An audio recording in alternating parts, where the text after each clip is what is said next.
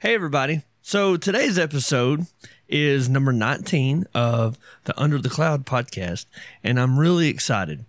Um, so before we get into the details of what today's episode is about, I would like to say first, we have an email that would probably be way, way easier uh, for you guys to get in touch with me with because it dings on my phone when it pops up.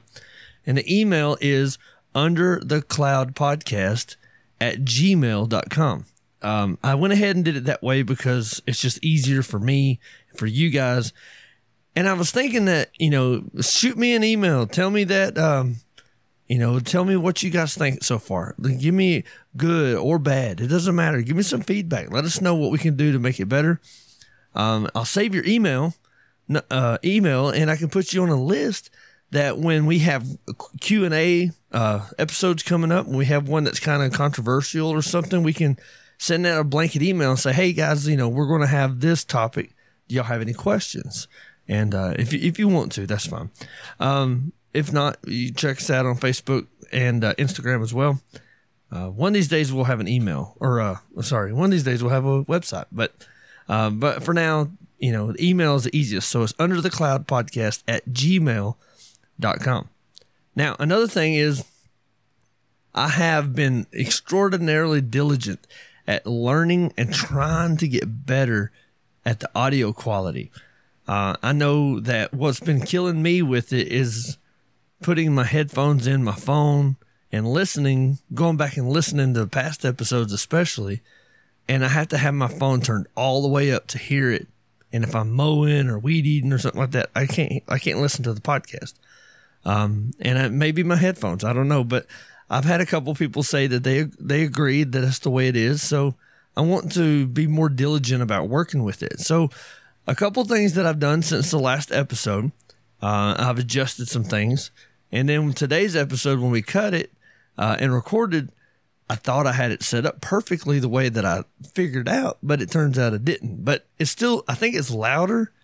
It just has some EQ stuff I got to work on. So please forgive me. I'm working on this and I'm trying my best to get a high quality audio product put out as well as a good quality kingdom product put out.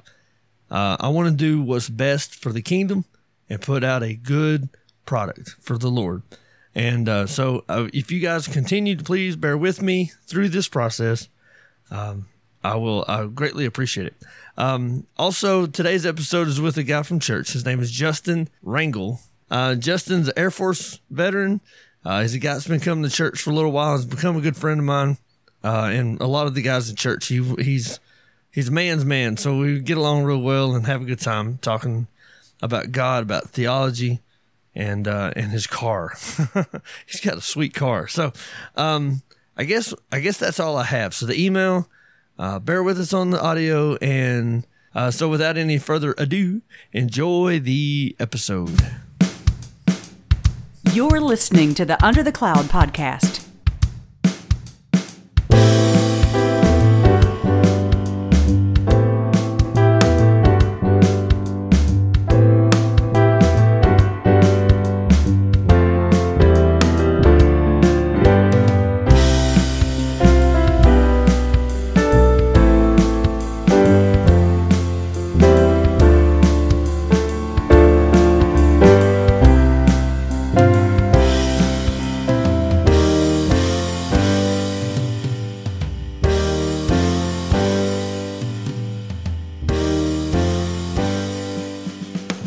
So you ready? I'm ready. Let's pray. Lord, we love you. We thank you for your mercy. Lord, we thank you for just the opportunity to come together and to just glorify who you are and what you've done in our lives. Lord, we thank you for just this chance and these friends, Lord, that you sent my way. Lord, that we can just sit and have these conversations anyway. But Lord, now that we can record them and, and put it out there for your kingdom to hear and to be blessed and edified from. Lord, we thank you for all that you do. Be with us this conversation, Lord. Help us to keep our heart and focus on what it is that you want us to talk about to help your kingdom. In Jesus' name we pray. Amen. Amen. So I just realized that I'm probably going to mispronounce your last name. So it's Justin Wrangle. Wrangle. Justin Wrangle. I, I just call you Justin. I've called you. I, I have it in my phone. Um, but it's either Wrangle or Ringle or something. So, so, uh, so today I got Justin Wrangle, and uh, again, like most of the times, I go to church with Justin, uh, with most of the people so far that we've had, um, and he and I. I don't know. I mean, it just kind of you were there, and we have acquaintances and stuff. And I, I believe it was just like one of them times where we just started talking as if we were friends, even though we weren't friends. And then in and of itself, like, okay, well, this guy's cool. So, or, and uh, Right. I mean, for me anyway, and like, uh, I I don't meet many strangers anyway, so it's even easier for that to be the case. But Right. how long have you been coming to church? Uh, with uh, Christway, it's been a little over a year now, Okay. And so uh, which And you gotta kinda drive. blows my mind. So, but yeah, I, I drive uh, about an hour and five minutes uh, to the church every Sunday and Wednesday. So if you were driving the speed limit, how far would that be? Um, I mean, I, I, I, I, I'm a good boy. I try, I try to, I try to Yeah, do the like- best I can to, you know, unless I'm passing somebody, Yeah. you know, yeah. that's probably the only time that I'll truly. Well, it know, does help that you live in Texas, which allows you to do 75 most of the way. most of the way, yes. Yeah. And and we have we have a little bit of. Uh, uh, I guess you could say uh, leniency or grace from the Texas State Trooper to get at least go a five over. Yeah. So we could probably you know set cruise at eighty. And you have a, uh, uh, what year's your car? 2020? It's a twenty one 21. Uh, Dodge Challenger, Charger, Charger. Yeah. Charger. Um, and so it's a really fast car anyway. So, um, but anyway, it, I would be tempted to speed in that thing for sure. The temptation is real. yeah. And, uh, so, um, so you, you have your story that what I've heard of it is, is semi normal.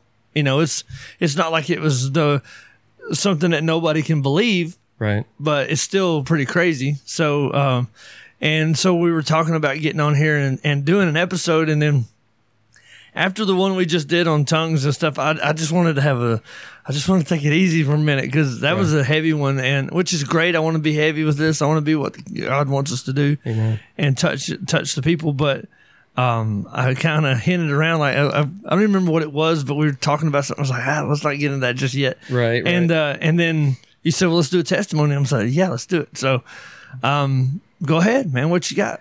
Well, um, you know, I was introduced, uh, you know, to the Bible, you know, when I was very young. My grandmother, uh, just an absolute warrior. You know, looking back, you know, obviously, absolutely, just truly, truly the glue that held my family together. And um, I remember I was about five, six, maybe seven years old, something like that. Um, and uh, she would read Bible stories. It's like it was just like the story Bible. It had like David and Goliath. It had, uh, you know, Elijah and Elisha. Uh, all these different types of stories that were in there, and of course, the one the one that most people, most kids like is David and Goliath. I mean, you got this young guy that's able to sling a rock into the forehead of a giant. You know, how Yeah. cool is that? You know, but um, but that was the one thing that stuck to me. And uh, and of course you know as you know i mean god's word doesn't return void. So once it's been planted in you it's going to do something. It's it's to it's to you know once it's been watered obviously the labors have definitely been there in my life you know continuing to water that seed ever since i was a kid. You know granted i was a rebellious kid as well you know and i didn't accept christ you know right then you know it was I had my moments up until I was about 15 years old. You know, I was a bully in school. You know, I did all these different stupid stuff and uh, things that I weren't, I wasn't proud of, and and to the point to where I started to recognize that I wasn't proud of it, Yeah. uh, even before I got saved, and um, and it was just one of those things to where obviously, you know, with uh, with my mom and dad. Um, you know, type thing. It was just, you know, my dad was, he was a party guy, you know, this, that, and the other drugs here and there. You know, mom did the same thing, you know, type thing. You know, um, but but nonetheless, they did love me. They they did the best that they could. You know, we we grew up very. Um, um, I guess you could say um, in in sort of like a poverty type type setting. You know, we lived in travel trailers in in the middle of the woods. You know, no running water, stuff like that. You know, so obviously we we were you know it was it was one of those things to where you truly got to appreciate every little thing that came to you Yeah. uh, even as a kid And so, um, so I got to that point to where you know I was in school and I was like, man, I would see other kids, parents, and this, of course, I, I didn't know the Ten Commandments at this point. I hear the Ten Commandments, but I didn't truly know it, and I didn't understand what envying, you know, envy was, and coveting, and all these different things. And so, finally, um, um, you know, I got to that point to where I'm like, man, you know, my friend over here, man, his parents are so cool. Why are my parents like that? You know. Yeah. And so you start to get in it. It I, I dipped down into a like a depressive state at some point, you know, and um, tried my hand at you know drugs, stuff like that, even at a young age. So you're talking And, like um, junior high or high school? or- Yeah, this was like uh, end of junior high, begin you know right before high school. So mostly junior high up into my freshman year in high school. So um, my you know I would get into fights and all these different things, and it was just it, things that I'm not absolutely proud of who I used Yeah. to be. You know, It doesn't seem And- like you at all.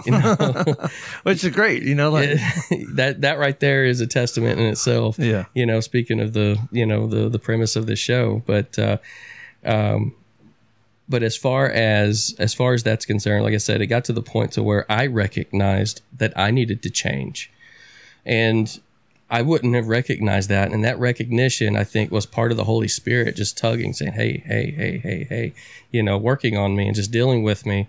And I didn't recognize that as that. Of course, I didn't know what that was, you know, other than, oh, this is Bible stories, David and Goliath and Adam and Eve and all these different things.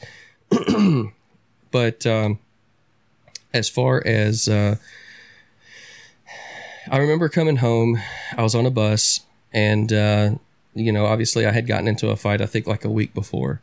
Uh, I was a freshman in high school at this point, and um, and I remember sitting on the bus, and um, I would just I just started to cry. You know, I, I was just on the bus, and I just I was tired of myself. Obviously, the week before, you know, even that week before that, just like I mentioned, you know, um, I even did a I had a suicide attempt and um, and it was on it was on the dirt road up in the woods. I was just tired. I was like, you know what, I can't change. Uh, people don't like me, um, and I literally grabbed a property stick and broke it over my knee until I got the sharp end, and I was just going to literally stab myself in the heart. And um, you know, and and I kid you not, Jonathan, the moment I got ready to rear it back, you know, kind of stretch out my arms and then get ready to just sort of like thrust it in me, my arms went paralyzed. Like I literally could not feel my arms. Like they just fell asleep. I couldn't feel them. I couldn't grab anything. And I just started crying because even at that point, I didn't realize what was going on. Yeah. I was just to the point to where I was like, how Now my sad body it- ain't working. how sad is that? Yeah. That I can't even hurt myself. you know, um, you know, I can hurt all these other people, but I can't hurt myself. Why is that? You know, but um, but anyways, um, so fast forward now, we're on the bus. I'm coming home, and uh, I was just contemplating life at this point. I just really just not happy with myself. I wasn't happy. I was very depressed. And um, and so finally, I remember uh, it was going towards the end of the bus route. My sister was in the front, and she was talking to the bus driver, um, and uh, and I remember hearing my name, and um, and I stood up and I told them I was like, "Hey, why are you guys talking about me? Keep my name off your mouth, off your tongue. We're not talking about you." My sister tried to just shut up, you know. It's my sister, you know. So. Uh, and I'm like, well, I heard my name. Well, we didn't say your name. So I sit back down in the bus on the seat. And the moment I sit down, um, I just, I just felt this, like my body was getting weaker. Like I just, I could, I, I just felt weak. Like I just felt like, like I just like my hands just like trembling a little bit. And, um, and then I hear my name again, but this time it like shook me to the core. I didn't, I, I can't explain it. All, all I know is it's like, it's looking back, it's like as though God was sitting right next to me. the whole Samuel thing where You you, know. woke up hearing God call his name Yeah. kind of thing, where you think it was, and it wasn't them, it was your conscious, it was it was God t- calling your, My spirit man. but you were hearing Yeah. it thinking it was your sister talking Yeah. about you. Yeah. Right. And, and so it, it got to the point to where, you know, and it, it word for word, it said, you need to change your ways, my son. Right. and I broke down crying in the right there on the bus. And I was like I said I could barely stand up. I could barely walk. I, I was I was just a bunch of mush and goo crying and snot everywhere. Just I I knew something was happening. There was something going on with me. And uh and you know, but to hear this voice say that you need to change your ways, my son, um, really, like I said, it shook me to the core. It truly did, like deep down. And um, And this is when you're like freshman. yeah, freshman in high school. So 14, 15 years old, this is an encounter. Okay. Mm-hmm. Yes. Is this your first time in a in a moment of trying to give your life to God, or is it? Yes. So you hadn't like met at the Bible school when you was a kid and stuff. Right. It's just what your grandmother had taught you Right. through that. Yeah, this was my first encounter, my absolute first encounter, Yeah. just experience of who God was at this Yeah. point. And um, now, granted, in this in this moment, you know, um, my grandparents would never um, would never come on the weekends and stuff like that, you know. But um, I was I was almost certain that this voice told me that my grandmother and my grandparents were actually going to come that evening, and that I needed to tell my grandmother exactly what I was I was just told Yeah. and so um and i just i like i said i was just sit there just crying on the bus crying on the bus. Then my sister looks at me as i was getting ready to get off the bus. What's wrong with you? Oh Yeah. never mind you know? So finally i go to sit down in the house. I could barely like i said i could barely walk. I was literally tripping and falling going down this trail back to the to the house. Uh, we were the last stop out in the middle of the woods of nacogdoches texas. And so uh, so finally um, i remember um, sitting there and the dogs start barking. And of course you know i get up squirrels are like running around so they're chasing squirrels i'm like okay i'm thinking i'm like okay i'm expecting my grandparents literally to show up because Yeah. i was told that they were going to be there so literally the very moment that i sit down back in that chair they start barking again like crazy and um, and so I go to turn around, and sure enough, my grandparents are backing up next door uh, with a trailer load full of stuff because in this time frame they were moving from Flower Mound, Texas, next door to my mom and dad where we lived. And so uh, I literally just bolted out the door. My mom's like, "Shut the door," you know, you know. And so, I, but but of course I didn't shut the door. So I, I think my sister ended up shutting the door for me. Um, but uh, but I get up there and I look at my grandmother, and uh, I said, Grandma, I need to talk to you. No, not right now, Justin. We're busy. We got to unload this and we got to get back to Dallas. And I'm like, Grandma, I, I, I'm serious. I need to talk to you. And she and and I was like, I think God talked to me. She's like, Don't you dare blaspheme His name, because she knew I was a rebellious little, you know, little, you know, guy, you know. Yeah. And I was like, man, you know, um, I. But uh, but she saw when she finally saw my face and saw that like the tears were Yeah, uncontrollable serious, yeah. she fell to her knees and she knew exactly what had happened at this point.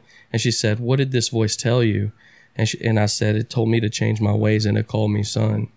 And then she just like she just started speaking in tongues right there. She just started praising God and just just just she's like, "Okay, we need to go down to the house."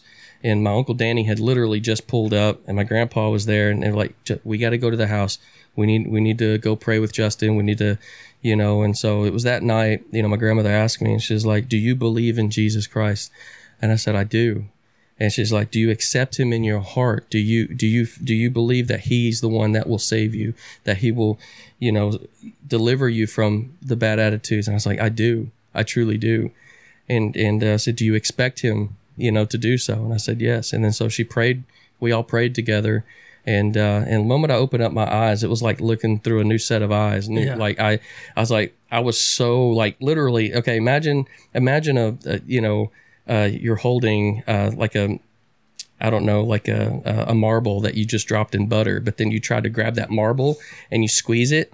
That's how I was, and it just shot right out. Like uh, like as soon as I opened my eyes, I was like, okay, I want to go to church every Wednesday. I want to go to church every Sunday. I just want to do that. I want to get my Bible. I, I want to pray with you every day, Grandma. You know, and it was just it was these things, and it just started to grow. Fast forward a little bit. Now, what year would that have been? This was in, uh, believe it or not, it was the day after the 49ers beat the Chargers in the Super Bowl. Okay. It was, it was So how old are you? January of 95. I'm How 42. Okay, so we're yeah okay. So, That was a day. That was a good day. That was the. I was at church, and we were watching that Super Bowl, and I was the only one rooting for the 49ers because I am a 49ers fan. right. And that was the night during the, and we were watching it at the church, and Mm-hmm. we had church at like four, so that we could watch the Super Bowl. And that was the uh, Super Bowl. They had the the frogs, Budweiser, and we were sitting in church, and all of a sudden Oh there was like a goodness. Budweiser commercial. Like, Right. I just sorry, I just that's that's ridiculous. I remember that very well. Anyway, go ahead. Sorry. no, you're good. You're good. But I mean, that was, uh, it was around that time and, uh, it just, I, it was just such a zeal. And, And it's at that very moment, you know, it's like, you know, you hear the prayers uh, these days, you know, they say, Hey, Lord, you know, um, uh, give unto me the joy of my salvation. It's, it, it's that very moment that you have given your life, you know, that's that new life that, that comes in, you're excited about, you're, Right. you're completely zealous about it. And you're just, you just, Yeah. it's that new fire, it's that new experience. And so, so fast forward a little bit, and uh, obviously, um, I graduate high school. You know, I, I was president of a of a club called Generation J. Um, you know, it was a student led Bible study at the school, and um, it, you know, Generation Jesus basically is what it stood for. Um, I was leading worship at my church. Um, you know, with the, in the youth and stuff like that. So. So um, what denomination? What type of? Are you just talking about speaking in tongues and you didn't? And So- you didn't. You didn't even uh, shudder. So what type of church did you grow up in? If, if uh, just to kind of lay a foundation for everybody listening, So I- and for me too, because I don't know how much I know. Right. So I actually grew up in Assembly of God. Okay. And Yeah, yeah. uh and so uh Very similar to what I grew up. Church right. of God. Yeah. Right. And so uh so it was one of those things. It's like I guess you could say it's more like the laid back Pentecostal Yeah. Pentecostals and stuff, you know. I mean, I remember watching uh, going going in in the foyer, and you have the Pentecostal Evangel magazines Yeah, in the yeah, foyer. You know, And that's the Church of God uh, publication. That's what's funny. Yep, yep. And so, uh, and and it was just one of those things where um, I fast forward a little bit, and and finally, you know, I graduate high school, um, and granted, and um, I had before I graduated high school, I had visited. We we took a youth trip down to Pensacola, Florida during the the, Brownsville. the Brownsville revival. And uh, I remember literally stepping stepping foot outside of that church, and the same experience that I felt when I first got saved, where my my let my body was weak, like it was like it, it's almost like one of those things to where they say that if it's like standing in His glory, like, sta- like you just, it's just so powerful. Just your, it's, I can't explain it. I, I truly Right. can't, you know. But um, but I remember walking into the building, and it was just it was just an, an amazing moment. Like I mean, we there was such overflow. I mean, at this point in the revival, I mean, they have already had well over two million visitors worldwide that have poured into. You know, they call it the Pensacola outpouring, and Yeah. and so at this point, you know, granted, God had called me into the ministry when I was mowing a yard with my grandfather, my grandfather, and um, and I remember stopping the lawnmower, and uh, and this was in Dallas, Texas, and this was probably about um, six months to a year after I got saved, and um, and I gave my life to the Lord. And um, and I remember I was like, okay, God, what do you want me to do? I know that you're calling me to do something. And every single time, Jonathan, I kid you not, that every time I'd ask God, "What do you want me to do?" the answer I'd always always get was, "My my timing is perfect." Every single time, and I Yeah. got so frustrated at hearing that over and over and over. I said, "God, I know your timing is perfect, but what do you want me to do?" And it was in Which and- means quit asking. yeah, but- pretty much. It's just like a dad. You got your kid. Hey, dad. Hey, dad. Hey, um, just okay. Just chill out. I'll get it to you soon. You're not old enough yet, right? Right. Kind of, but hard to explain. Hard to explain that for sure. Like I, I'm sorry. I just when when I first got into preaching, I was ready to pastor a church. Man, I was ready to go. Let's do this. Thousand people church, whatever. Let's do. I was ready. I was just so so overzealous, and I don't even know if that's the right way. I was extraordinarily zealous about his kingdom and, and reaching people. And I had this guy tell me, he goes, Man, listen, it'll take years before you're ready to do that. And I was like, Man, how why are you holding me down? You know, and then and then one day I was like, Yeah, I know what he's talking about. I get, I get it. But it's at at that time, man, it's really hard to explain to people just, you know, hey, his time is perfect. You know, it's just Absolutely. I, I, I think that's one of the hard parts. Um, not to sidetrack this, but I think that's one of the hard parts because we tend to try to balance the desire for learning and moving toward where he wants us to go and the balance the other side of that is being patiently waiting where he wants us to go right. and and it's not like we have a literal cloud over our head, right? And it's cool that works out. Like when the cloud moved, they moved, and when the cloud sits still, they sit still. And so some of us now, when God's when we know the calling, we know it's there. You know, it's hard to say, "Hey, listen, God just wants you. He just gave you the heads up, so you could be preparing for that." Mm-hmm. you know, and so you do all the legwork, prepare, read, study, learn, you know, learn stuff as you go, and opportunities will present themselves. Um, but then you're you're wanting to be like, okay, hey, calling every pastor in town. Hey, if you ever need anybody to fill in, if you ever need anybody to fill in, you know, like Right. and so yeah, I know I know exactly what you, were talking about. So um, yeah, his timing's perfect. So it's crazy. I mean, it, and you know, it's it's just one of those things where I kept hearing that, and then finally, it was just one of those things where I accepted it. Okay, I realized the growing the growing that I had to do, um, and and even more so the further along in my walk, you know, Right. because um, you know it was not long after I decided to to go to school at the Brownsville Revival School of Ministry there that they had birthed there from the revival and um, and so my first semester there at the seminary, I mean, um, you know, you had teachers like Michael Brown, you know, great, you know, great man of God. You know, Oh, yeah. Lindell Cooley was our was our uh, music teacher. Uh, you know, stuff like that. And of course, you know, you had Pastor Kilpatrick, John Kilpatrick, and uh, he was the main. uh, he was the main Yeah, pastor yeah. there, and then of course uh, Steve Hill. You know, Mm-hmm. he was ahead of uh, you know God. You know, God. I mean, he's he's up with the Lord now. He he uh, he passed away. Uh, I want to say probably about maybe five six years ago of melanoma cancer. Because after the revival, you know, kind of you know fizzled out at the at some point. You know, I think it, It- was back in two thousand and one. It said, I just looked it up. Uh, I'll, take a second to say that the Brownsville revival, it says, was from 95 to 2000 in Pensacola, Florida, at Brownsville Assembly of God. Is it a town, Brownsville, or is it just the name of the church? It's the name of the church. Okay, so uh, for those of you guys listening, I was in Chicago during that time frame, and I was going to an Assembly of God church, and they were sending buses down there to go to that. And of course, I was in the Navy and I was in school and I couldn't go. But I remember those kids coming back from this, like, like man, they were like on fire, dude. It was like, let's go, let's do this, and and that lasted for five years. And it just said that over four million people attended in five years.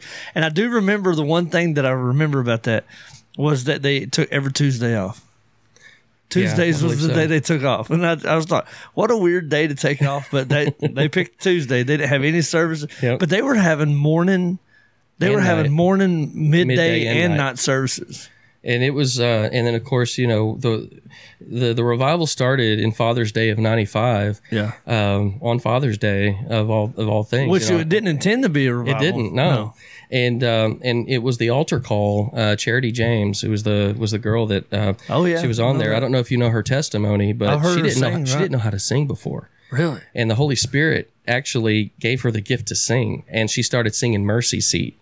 And the and and that song is powerful at, a, at an altar. Man, my goodness, it like it would literally like people sprinting to the altar to to literally lay prostrate before the Lord, say, "Hey, Father, I'm here. You know, Yeah. come and uh, you know change my life. I'm I, you know deliver me, whatever the case may be." But uh, so I decided to go to that school, and it, I felt it a strong calling to to go there, and so uh, ended up leaving. I was staying with you know with some friends uh, from the church that I went to there in Nacogdoches, Texas, and uh, and then finally, you know, I just kind of got sidetracked uh, with some with some things that I I you know got exposed to uh, with some guys that were at the school, you know that. Uh, really became a damper in my life, you know, and I'll be open with you, you know, um, they exposed me to the pornography side of things and, and I would just, I just, it just sputtered at that point, you know, because, and then, uh, my, uh, my roommates, I, Hey guy, you know, I, I don't know what to, you know, what you're to do,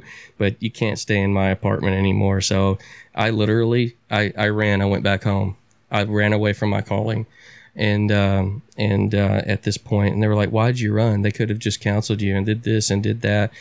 And uh, and I just I was embarrassed. I was completely Yeah. shamed. You know, I, I felt shame. I felt that it was just so because I was just like, okay, I need to get rid of this. You know, this like I was exposed to it, but then it's like, boom, you know. oh, Wow, you know, because I, you know, I'm just like I've never done anything of the such, you know, even previous. I mean, I was some kid in the woods, yeah. you know, but um, but anyways, um, So how old are you at this point? Was this I was after high uh, school? I was 18 years old. Okay. Yeah, I was 18. Uh, I was I was in that first semester. I was ready to get going, pursue God's calling, and then boom, you know, just kind of messed up. So I went home, obviously, and then you know, just still, you know, was still a prodigal son at this point, you know, um, and um, and of course, you know, ended up joining the Air Force after I found out that my uh, my first wife you know, was pregnant, um, and I was like, uh, I got to do something. I need to grow up really fast now.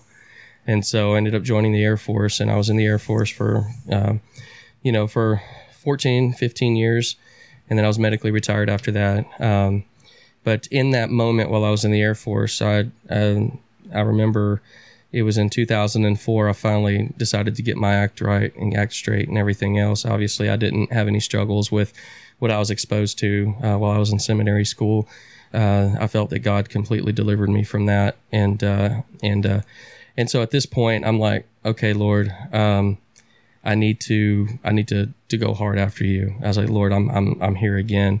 And then I get word that we're getting ready to deploy. You know, and this was after obviously after 9/11. You know, so, several years after 9/11. Um, you know, but uh, we're getting ready to go to Iraq, and so um, I'm like, Lord, I don't I, I don't know if I'm going to come back alive. I don't know what the situation's going to be.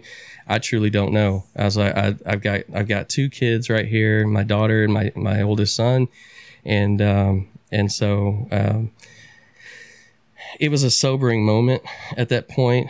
Like reality truly hit, and I'm like, Lord, I you called me for a reason. I was like, I have to come back alive. I have to come back, you know, unscathed, or or you're or you're going to show me something. One of the two. Um, and so I remember we're going through the Udairi Range. We're in Kuwait now. You know, fast forward a little bit. Uh, we're doing the live fire training up there, and um, and uh, and we're getting ready to ne- the next day. We're getting ready to uh, uh, push forward in unarmored uh, vehicles all the way through the all the way to northern Iraq on the main supply route, the MSR Tampa route. And so um, I remember um, before we did that, I felt the Holy Spirit. I was in the tent. And I remember this other uh, this other believer that was a couple tents down. His name was uh, Claiborne, and um, and so I was like, "Hey, I, I feel that God wants us to lay hands on these trucks and anoint these trucks and pray over these trucks. Um, because you know against roadside bombs, you know all these different things, Yeah. you know. So Unarmored. Yeah. so we went out in the middle of the night and we snuck over and li- literally laid hands on like all thirty something trucks that were out there, the Humvees and all that stuff, uh, the equipment, and um, and so finally, um, you know, we finally go to bed, get ready. Like three hours later, after we get finished praying, yeah. and uh, and we're getting ready to roll out, and um, and so this captain from the army came up to me and he said, "Hey, I noticed you've been carrying this little Bible with you. He said, Are you a believer?" And I said, "Yes, sir, I am." And he said, "What's your last name?" And I said, "Wrangle." He said, "Okay, I'm going to address you as Wrangle. I'm not going to give you your rank out here because again." You can't salute me, so I'm not going to give you, you know, Yeah. I'm not going to make you us a target, you know. So, and I understood that, and so he was ahead of um, force protection at that point, you know, for that particular army unit that we were uh, attached with. Um, we were attached to the First Infantry uh, Division with the Army as an Air Force unit. We were actually the first Air Force truck company since Vietnam, and so, So what'd you do in Air Force again? I was a transportation guy, basically truck driver.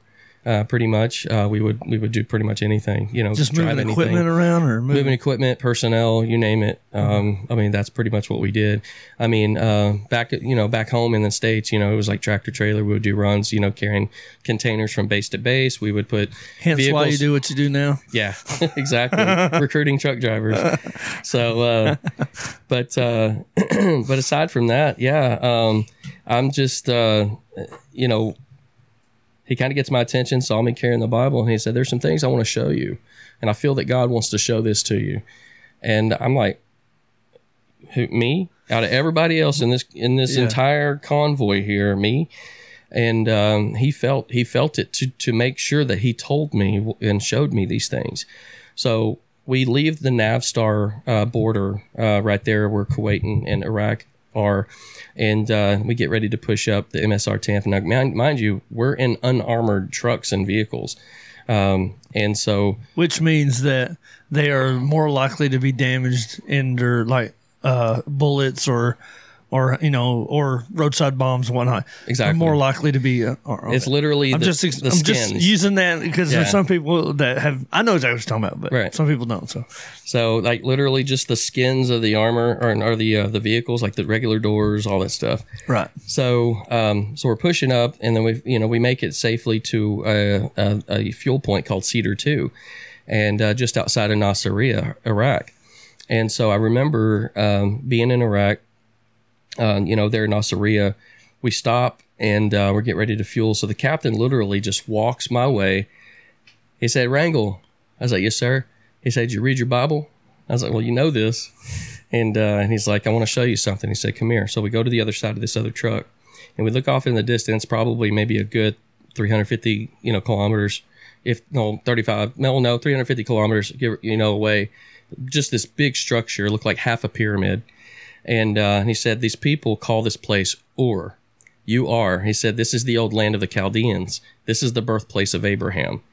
And literally, the moment he said that, I felt the Holy Spirit literally bring everything back. You know, you know, you had, uh, you know, Abraham, the father of many nations, and all these Right. different things. It just completely blew my mind.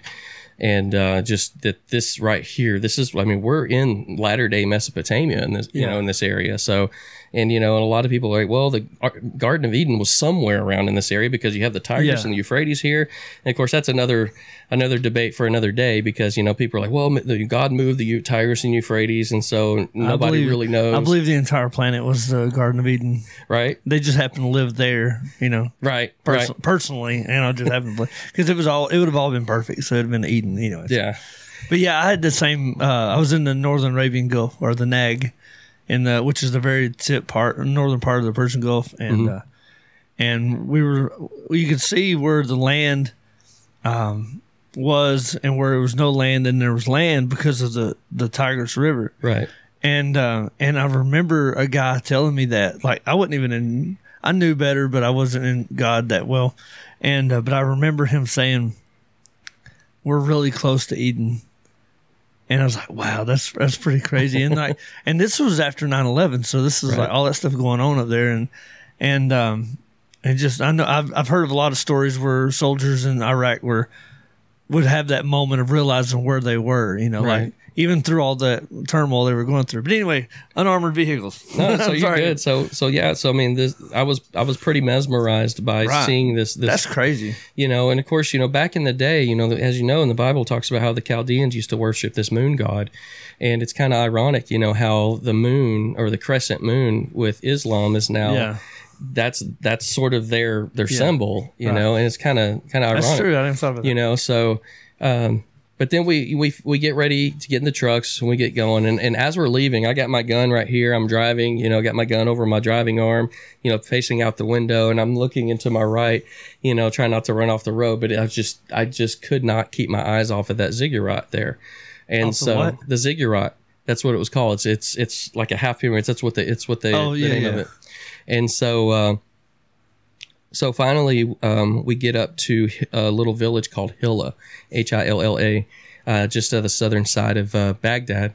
And so uh, we were going to uh, basically have like a box formation there. Um, there were some things that obviously they needed to, to do at that point. Um, I think it was, I think some trucks needed to get some maintenance knocked out or whatever, but we weren't there, but maybe a couple hours. So the, uh, the captain calls on the radio, Hey, Wrangle, need you to come up to the front. So I was like on the way, you know, proceeding. And so finally get up to the front. He said, There's a few things that I want to show you while we're here. And he said, Do you see this looks like uh like this I don't know, this flat area and it's kind of hilly on this side, flat on this side. And I was like, Yeah, that's kind of it's pretty massive, you know. And he said, This is where the Tower of Babel once stood. So I they've said that, but I don't know how they would know that well. That would take some really So amazing a, lot of archaeology to figure that out. So, and, and that's where it boils down to because um, a lot of the Iraqi and the Iraqi national people, because there's a lot of Christian Iraqis up there in that area Right, too. And, uh, And a this lot is their, up north, right? well, we're actually in the middle at this point. Yeah. we're in the middle of this point. point, and so, um, and so there's, you know, I see these things, and I'm like, man, that's when everybody spoke the same language, Right. You know, That's everybody. great. I mean, just they just tried to make this tower all the way up before God dispersed and said, hey, now you can speak your own languages, you know, and so. And then the other thing he showed me, he said, "Now you see this, the what this these ruins over here is. It looks like a city." And It's like, yeah, he said, "This is the ruins of Babylon." And then instantly, Meshach, Shadrach, and Abednego in the fiery furnace, all these things. I'm like, this happened over Yeah, here. right. Daniel in the lion's den, this happened over here too. Yeah. And Nebuchadnezzar, and then him being sent out, you know, to the wilderness after he defied God, and and all these different things. And so, um, but um, but it was just you know that you could see the old ruins of the old hanging gardens too, and uh, it was just completely. I'm sitting here. I'm like, God, you you moved in these areas, That's like four thousand years ago. and I'm sitting here. and I'm like, Lord, you're t- completely opening the Old Testament to my eyes at this point. And so so we get ready to leave. And finally, we make it all the way up to our, our final destination was in Mosul, the northern Iraq. And so, uh, now granted, we all know God's got a sense of humor. Absolutely. I see it every day sometimes, you know, but, uh, but in my life, as you know, leading up to me joining the Air Force, I became a prodigal son. I ran. I took off. I was I was ashamed of what I did.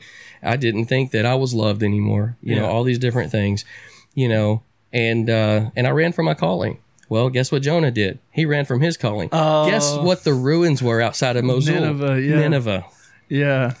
And so we were there for the next nine months, and uh, it just it you know, but it you know, and then That's hilarious. you know, I kind of fast forward a little bit. Obviously, had some some uh, some really um, really hard encounters in regards to the war, uh, losing some friends and stuff like that, and you know, just uh, um, really just sort of took a toll on me mentally at some So point. you were Air Force, but it was almost more like you were uh, infantry. Yeah, pretty much.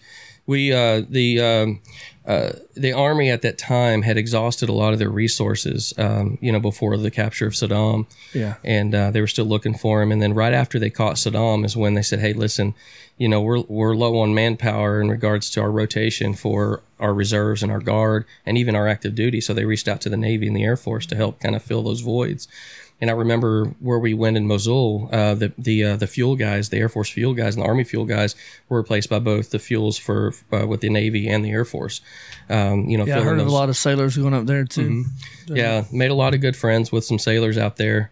Um, really good guys, and uh, I tell you what, man. I mean, we may we may clown on each other as a branch yeah. on the outside, but talk, talk about one of the most well-oiled machines when Right. in, in wartime. Um, but uh, but uh, going to you know going to Nineveh was was an experience in itself, or seeing Nineveh, not really truly going to it, but there was a lot that that brought validation to His word, to God's word for me, Yeah. and uh, and so finally, you know, it's like I had I had these. Uh, um, you know beliefs you know I, I i truly believed in you know speaking things into existence at this point you know and then finally get to that um to that point to where um you know i'm like okay i want i'm ready to get home i'm ready to be with my family Yeah. you know i just lost one of my best friends How long were you over there? uh, we were there for nine and a half months. So between between our training and then finally getting up to um, um Mosul, you know, there, there was a there was a period there that we had to wait uh, because we had to take all of our trucks and out of DRMO, like they were getting ready to to to go and be trashed.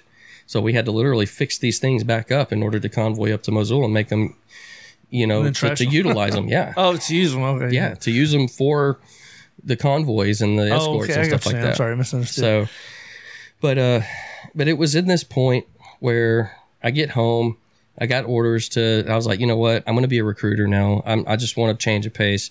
I want to get out of this career field. You know, I, I just I want to do something, and so I became a recruiter, and and I was actually going to be stationed at the Cortana Mall in Baton Rouge, but then Katrina hit, and then um, and then I got rerouted here to DeRidder, Louisiana, and I lived here. Which is closer to where you're from too. right, exactly. Oh, what, an hour and a half, two hours from Yeah, it's about it's about hour and forty five minutes, give or take. yeah. So something like that.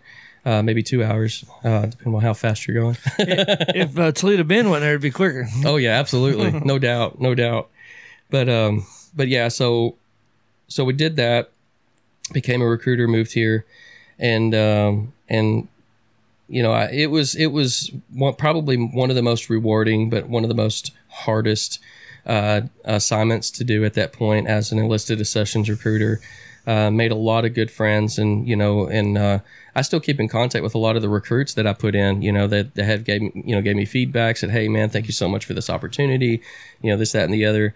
And um, so you didn't lie to them like mine did. no, no, no, no, no. But see, this is one thing I remember. I mean, remember walking into the office, um, but the, my first day, and it was literally Hilton Wells uh, I think he he had, he had just finished, Yeah. and uh, of course he lives in. He's the pastor of Rivers of Living Water here in DeRidder. He lives Yeah. in Shreveport now, uh, but uh, but I replaced him, and so um, and so obviously from what I understand that you know listen to Pastor Larry over at Christway that Right, yeah. that Pastor Well or excuse me well he is Pastor Wells now, but um, Hilton Wells was Larry's or was Larry's recruiter when Larry was uh, attempting to go into the Air Force Oh, okay. So yeah and so um and so it that was just kind of an ironic situation there Yeah. Small town too. and so yeah, it still. is and then uh, one of my one of my recruits reached out to me recently that's actually friends with uh, Lewis Beebe and so I was like wow that's So you live in the town you recruited people out of. yeah So that's dangerous.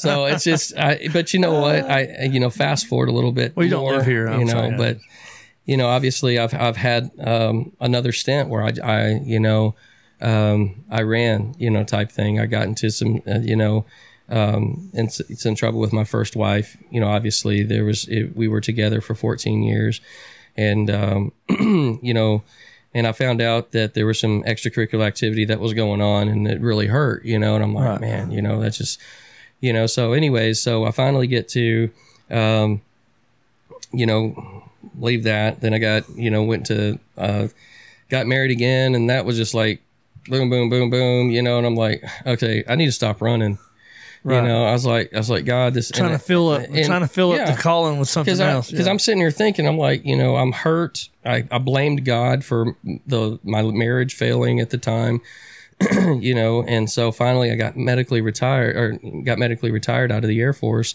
because I was really dealing with you know the loss of my friend Dustin, and um, you know, and it just it slowly but surely because they they put a monument over there next to the fitness center, and then they put a they put a plaque over there next to the the MEPS liaison's office. So it's like every day I had to see that and see that. It was a constant reminder. As much as it honored him, it was hard for me to see that every day because Yeah. it just reminded me of, of the days that we worked out in the gym. And then just it's just like we made plans to go fishing, get the families together, all these different things, and it just truly just tore me up. Right. And um, but um, but I started to blame God for you know for just a lot of things after my marriage went went south. So you know I did the worldly thing, went to dating websites, and you know just it just didn't you know. So ended up meeting you know my second wife, and then of course uh, we met on a February, got engaged in July that same year, got married in October that same year.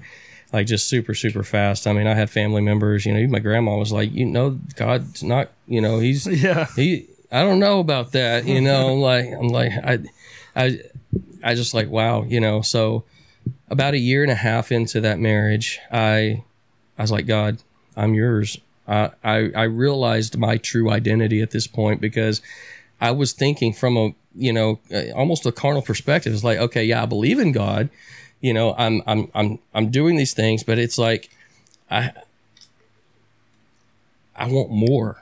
I want more than just just believing in him. I want to do something else, you know, and I'm tired of, you know, blaming, you know, God for things that, you know, that that happened in my life. Why don't I just accept it and say, "Okay, God, where are you taking me instead?" Yeah. you know so so finally um uh, it got to a point to where um you know my second wife said you know i'm not a, i'm not a believer and i don't plan on ever being a believer and it's just like wow you know and then finally she she ended up filing for divorce not long after that and uh It just, wasn't long after that. That's when we met, right? and yeah it was uh it was you and i met i want to say it was probably about maybe it was a year after after uh her and i split and then my divorce got held up because of the covid situation and um and then so that got and finally because it would have been approved back in march of 2020 but the courts were closed. Yeah. and so finally they they were able to approve it on my on my birthday of all things. But see the situation was was god was showing me that i was unequally yoked with her. Now granted although we did get a son out of it you know i mean i i, I thank god for my son and i you know raise him. I do the best i can to raise him you know my son maverick. And uh you know in the house of god and and when i get him on my time and and and just expose him to the things of god and so you know i i took a very serious turn you know in my marriage in 2016, it was like I said, it was about a year or year and a half, give or take, um, after we got married. Well, she got mad because she said I changed, that I was different, and she didn't like it. Yeah. And um, and I was like, and she didn't like the fact that I, I, I, I'm, you know, she didn't like the fact that you know that I was against, you know, things like, you know, clubs and all these different things. I was like, I don't, I, that's not, I don't do that. It's not me anymore. You know, that's not my identity. That's not who I identify with. That's not Yeah. what I identify with. And she couldn't understand that. And I, I didn't expect her to understand it. You know, all I could do is just, just pray for her, you know? And so finally, finally it got to that point where, um, you know, that, uh, she, like I said, she filed for divorce. We ended up divorcing and, uh, and so finally, you know, it was just one of those things where I was like, you know what, I, um, you know, got divorced, and then finally, just at that point, I was like, God, okay, last time I got a divorce, I blamed you. This time, I realized why it happened, you know, and I and you know, I remember, I remember a friend of mine was, I think it was in, uh, can't remember if it was in First or Second Corinthians. It said that when the unbeliever uh, decides to walk, let them walk. And um, you know, not to say that I didn't try. I, I mean, Yeah. I tried. I, I gave it every everything that I got to try to Yeah. make sure that that didn't, you know, uh, falter or anything like that. You know, I was like, you know, just Don't give, give God, up on it, Yeah, yeah. you know, please give God God a chance. And then that's when you know she was like, I'm not, I'm not going to believe like that Yeah.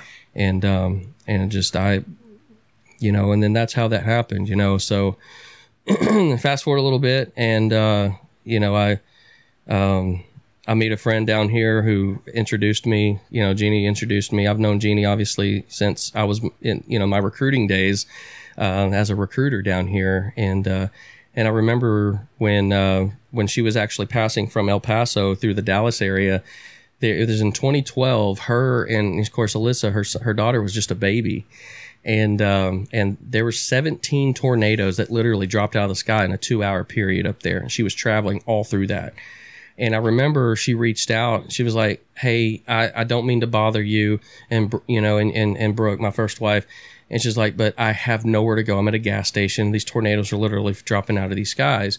And so uh, I was like, I mean, yeah, let me get with her and everything. And so finally she was like, yeah, yeah, just come on. You know, my first wife, you know, Brooke, she was all excited because she gets to hold a baby and hang Yeah. out and everything. And so, but um, but we we you know we put up you know um, a mattress for her and Alyssa and I think Elijah was with her too, um, and and my son Braden and Elijah were hanging out and and so on and so forth. So that was good. But I mean, um, you know, we have a history of, of friendship. You know that you know everything was absolutely just um, you know respectful in, in every every faucet. yeah. Um, you know, I you know every time that she asked for prayer, um, you know, I was always you know praying for her and her family, and and vice versa, and do the same thing. You know, and so everything was always always very clean. You know, in regards to that, and and um, that's the way you know we intended it because. Um, we we had boundaries, obviously, you know, spiritual boundaries that we both we, we both understood too, you know, in regards to, you know, especially when a male is a friend with a female and vice versa, and this, that, and the other, you know, and and of course, you know, it, it helped the fact that you know that my my ex wife also knew her too, and so Yeah. um, but uh, but again, going going fast forward, you know, like I said, you know, Jeannie introduced me because I was getting ready to move, and you know, to move to from Fort Worth to uh, the East Texas area because I wanted to be closer to my sons because I, I was only seeing them once a month at the time. And I'm like, man, I was like, I need, to, I feel that God wants me to have more of an impact in their life, Right. not just as a father son, but more spiritually than anything. And so, um, so finally, uh, right before I moved, I felt God said, "Okay, do you want to know? Do you want to know uh, part of your ministry?" This is the answer I've been waiting for this entire Yeah. life. I'm, I'm like, okay, what am I doing? He said, "I'm not going to tell you what you're going to do. He said, you're going to have to follow my lead on that." He said, "But I'm going to give you a name." And uh, he said, Line of Fire Outreach Ministries was the name that he gave me. And, uh, and I'm sitting here, I'm like looking it up on the internet, looking at this. And I was like, okay, there's this one guy that has Line of Fire Ministries on Facebook and everything, you know. But, and then God said, No. I gave you Line of Fire Outreach Ministries. And I'm like, but Lord, you know, and so I finally, uh, um, as of, I, I want to say it was maybe about three, two or three months ago, maybe about a month ago. I can't remember. It was two months ago. Um, I did a search on the U.S. patent and trademark, you know, name, and nothing populated under that name. And and I said, I said, Lord, are you telling me something? And so so I I I bought the the rights to the name of Line of Fire Outreach Ministries.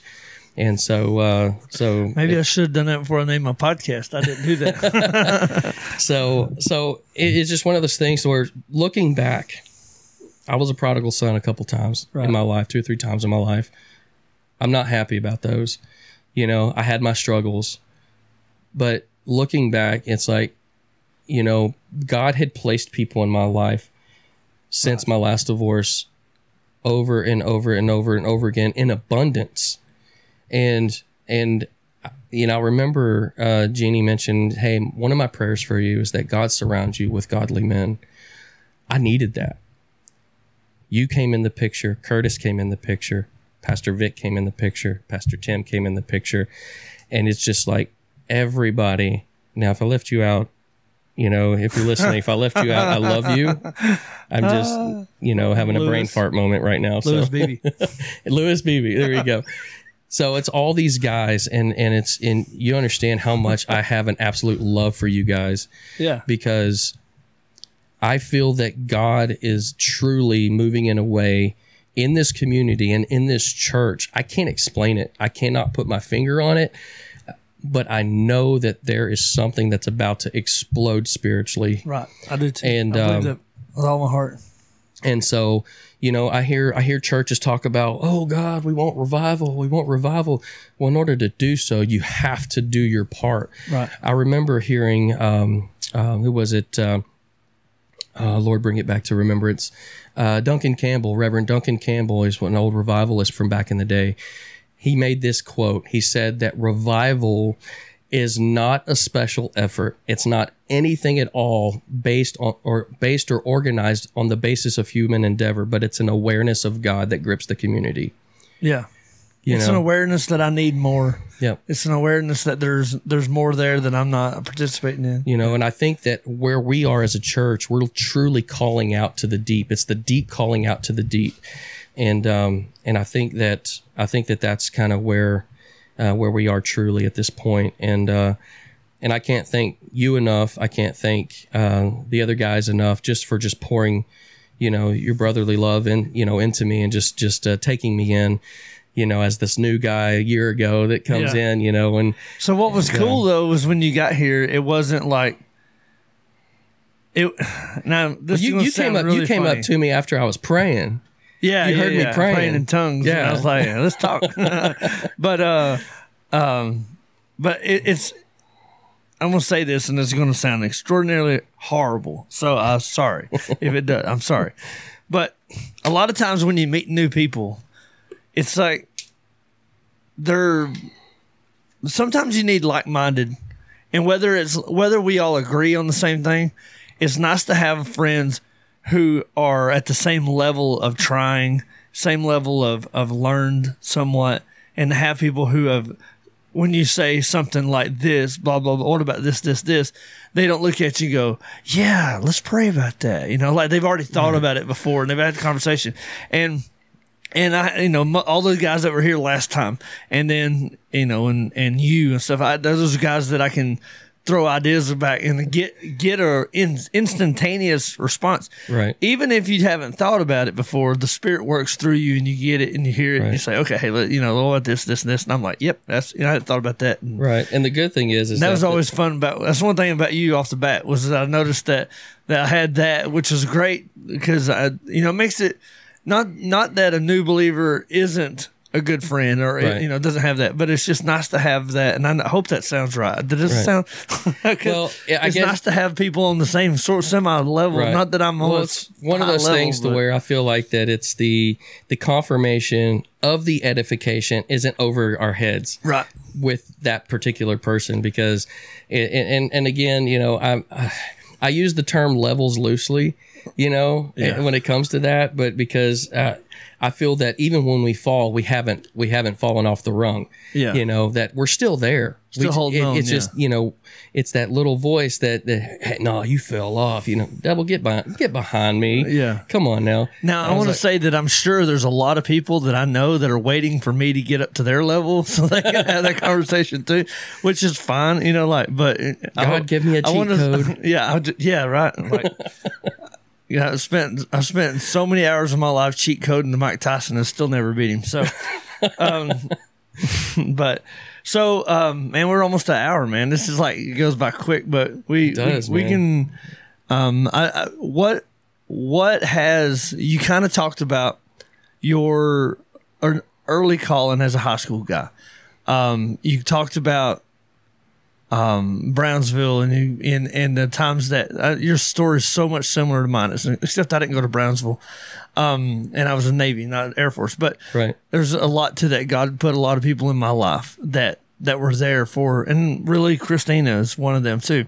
Um, even though she was in this practically the same scenario that I was in, um, we you know God allowed us to be together and, and then called us both back into the kingdom at the same time Awesome. and um and so um but so you you got a ministry name now and you don't know necessarily what it is but you know that you'll be doing stuff and you'll be like and so do you feel do you feel that you've gotten back on track or like the, do you are you still in that mode of like now what now what now what are you are you able to have that peace about finding out when it's time I do have the peace because although I do know without a shadow of a doubt that his timing is perfect, I mean, I I know he goes before me and I didn't see that before.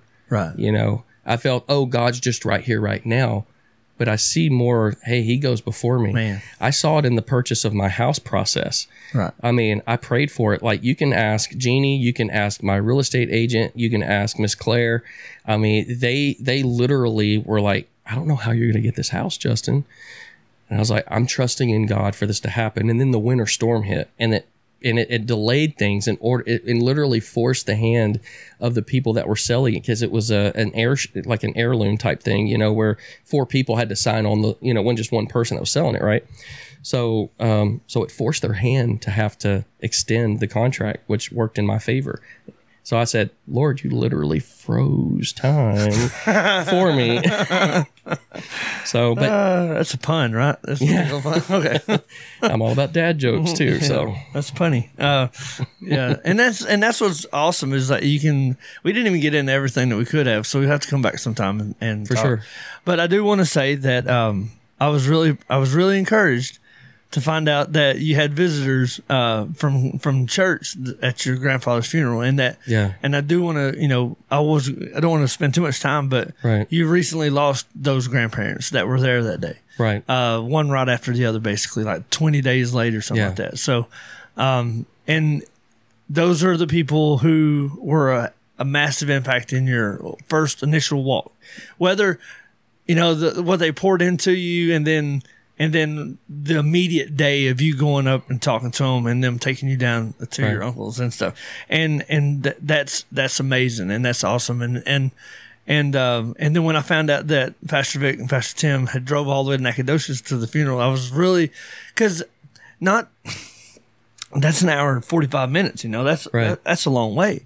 And they always say the church alive is worth the drive, but it's really it really made me feel good to know that they did that because it made me know that they feel like your family. You know. And not that they didn't before, Right. but anything could have happened that day, and it took them the, away from the ability of going. But nothing did, and they I were felt that the it. first day that I walked into that building. Like Right. it, it, it just, it was, it was peaceful. It was calm. I had no problem shaking hands with brothers and Right. sisters there, and it was, it was, uh, it was a great experience, and it continue, and it continues to be a great experience. And I'm, I'm, I'm excited to see what God's about to do in this church. I mean, in this community as well. I mean, look, look what's happening with the community, the Kingdom Center here with, with, uh, you know, Oh, Billy. Gotta and, get Billy in here. I mean, just it's like, wow, you Yeah. know, this is amazing.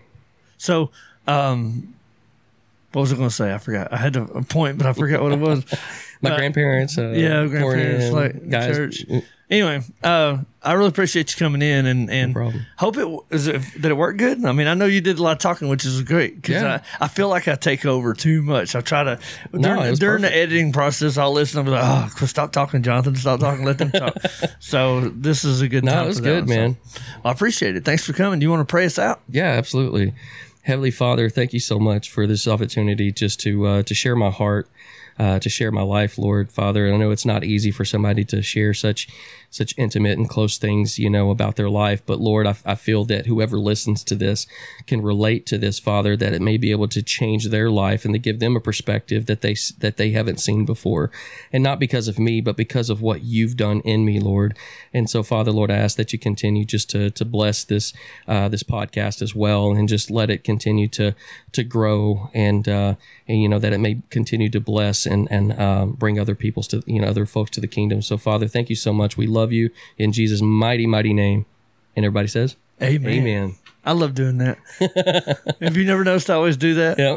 Because I was a kid, I always like, I always loved it when somebody finished praying and they'd say, and all of God's children say, Amen. I just hearing the, hearing a hundred people say Amen at the same time in end of prayer, Right. man, it just makes me happy. well, see, it was funny because I think when I was listening to your podcast, you made you made mention about how uh, I think I think I think Rod Parsley came up or in the I can't remember who somebody, but maybe I it do was, love maybe it was something. But it was talking about how people said, "This is my Bible." oh no, You know, I, I, it's like your sword in your sheath. You know, uh, this is, well, it's I am Joel what it says I am. You know, Joel Osteen. I said that during Joel the Osteen. sermon. That's yeah, that's what it I is. said that during the sermon. Oh, okay. uh, That's right. recently, yeah.